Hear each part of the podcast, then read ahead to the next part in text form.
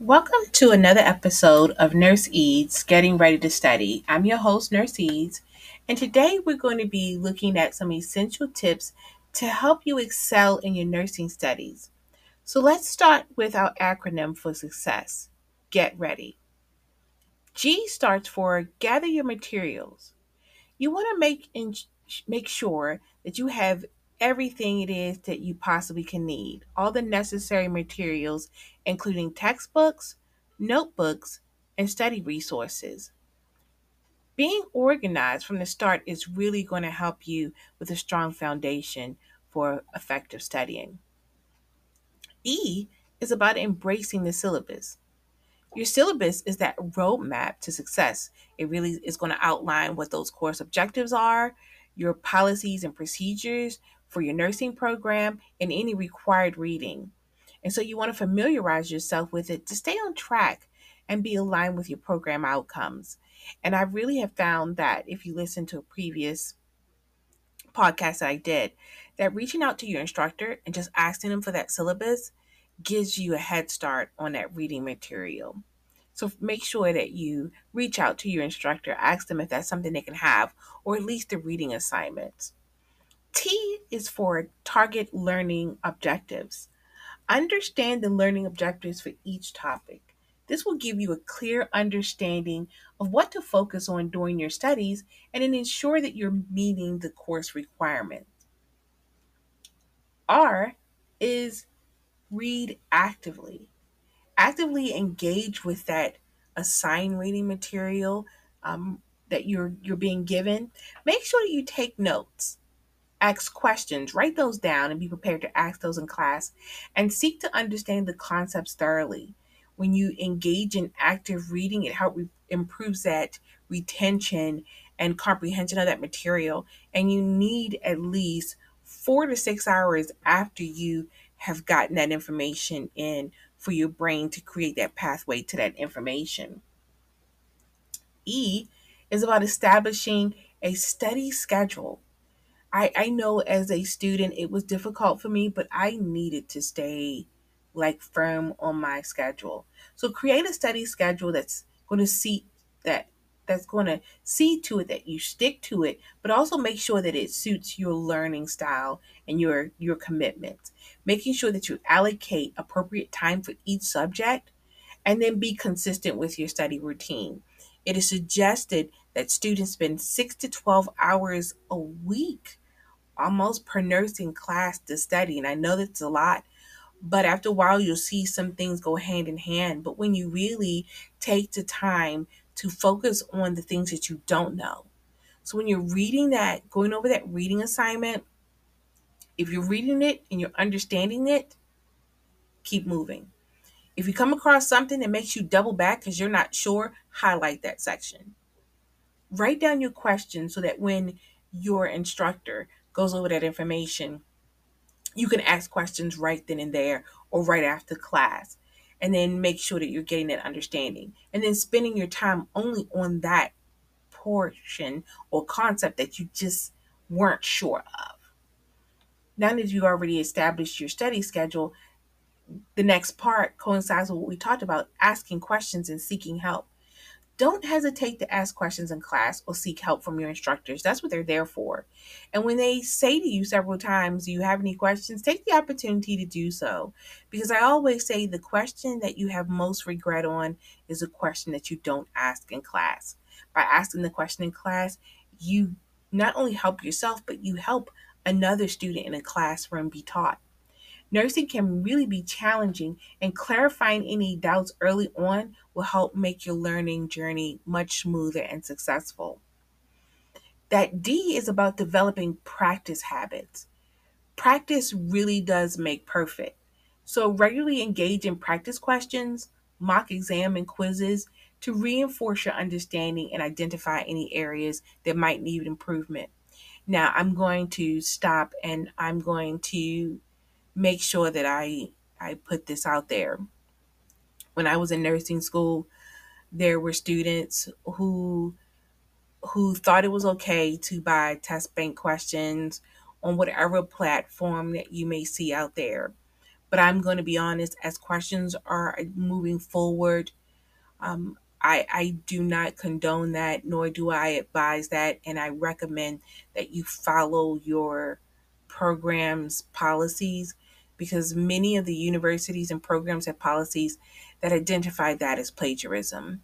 The truth is, if you take the time to actually review the question, get an idea of what it's asking you, learn how to break it down, figure out what concepts are important, and then move on to looking at your answers. If you can learn to break down those questions better in the time it takes you, you'll do much better than you will do trying to memorize because memorization is only meant to be in your head for a short period of time, only for the amount of time that you need it for. And because nursing is built on foundations from fundamentals all the way up until critical care or your role transition courses, it is really going to be imperative that you do your best to understand the concepts, have a clear pathway to that material versus memorizing because it won't stay with you as long as you would like it to. So spend more time using your adaptive quizzing, whatever they're giving you. Um, use your your textbooks. Um, whether whatever publisher company, and I want to say that too as disclaimer. I'm not being endorsed, nor am I um, receiving any financial uh, funds to endorse any publisher out there. So whether it be Evolve, Lippincott, whatever program you choose to use that has adaptive quizzing, whether it be ATI, use those resources to your best. Use those to learn how to break them down. And as you go through my podcast, you, you'll begin to come across one that uh, takes you to that process of how to break down those questions. And now that you're asking questions, you you're answering questions through those mock exams and quizzes, you're now going to get to that part of why and ready about yielding the power of collaboration. Make sure that you form or join a study group with classmates. Now, I want to say I was not a um, study group person the first time around. And in my fourth semester, final semester, I did have to repeat a class, but I had to repeat that class because I just could not go one more semester.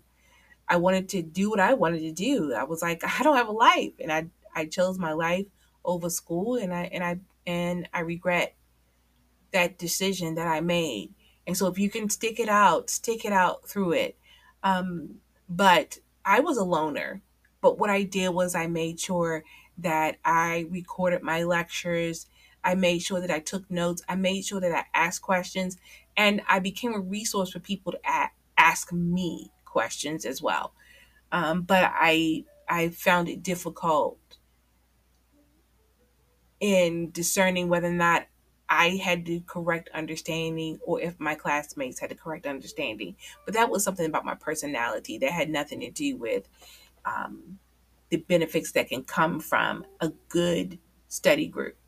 So join and form or form your own and have a little bit of control over that. But if you're in a study group with classmates, that corrobor- um, collaborative learning, it can really enhance not just your understanding of the material, but it helps you confirm that you know what you know through those discussions, very rich discussions that you have with your classmates.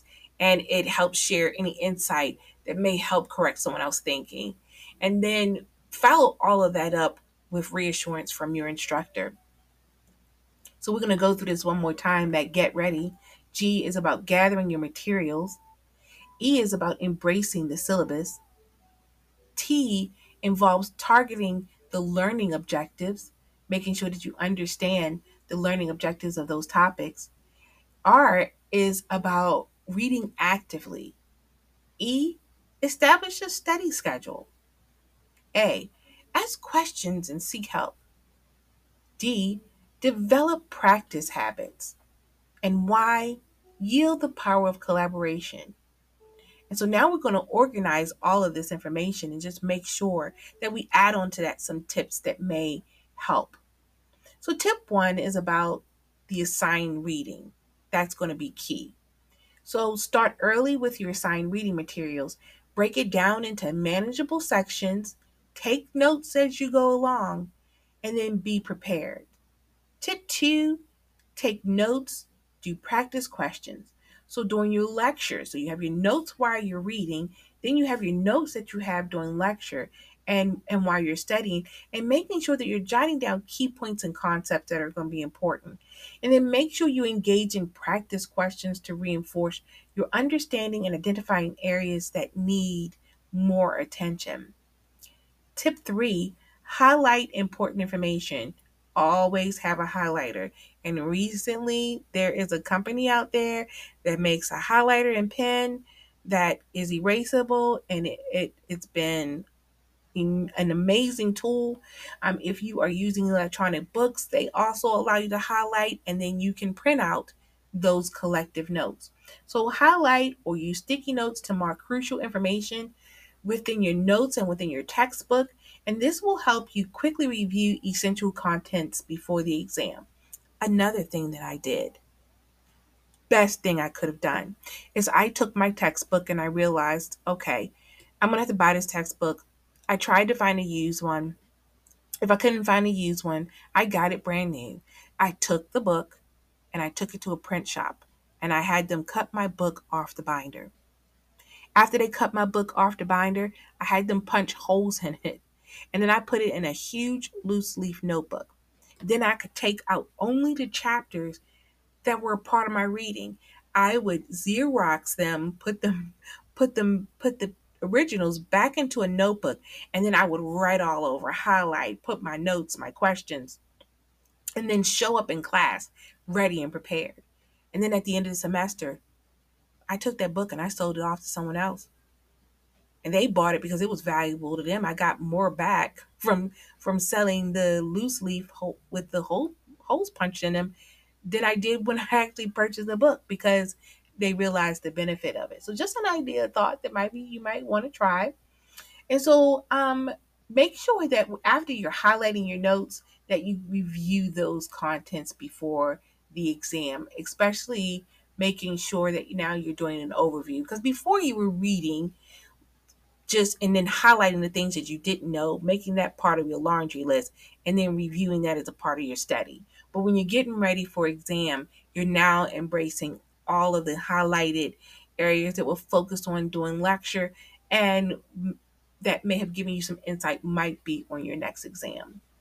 Creating flashcards is the next tip, tip four, and these are a powerful tool for helping you uh, create a memory, a source to that information, create that, that memory from moving from your short term into your long term memory. It, it's also helpful to help you summarize key terms and concepts on flashcards and then making sure that you review them regularly.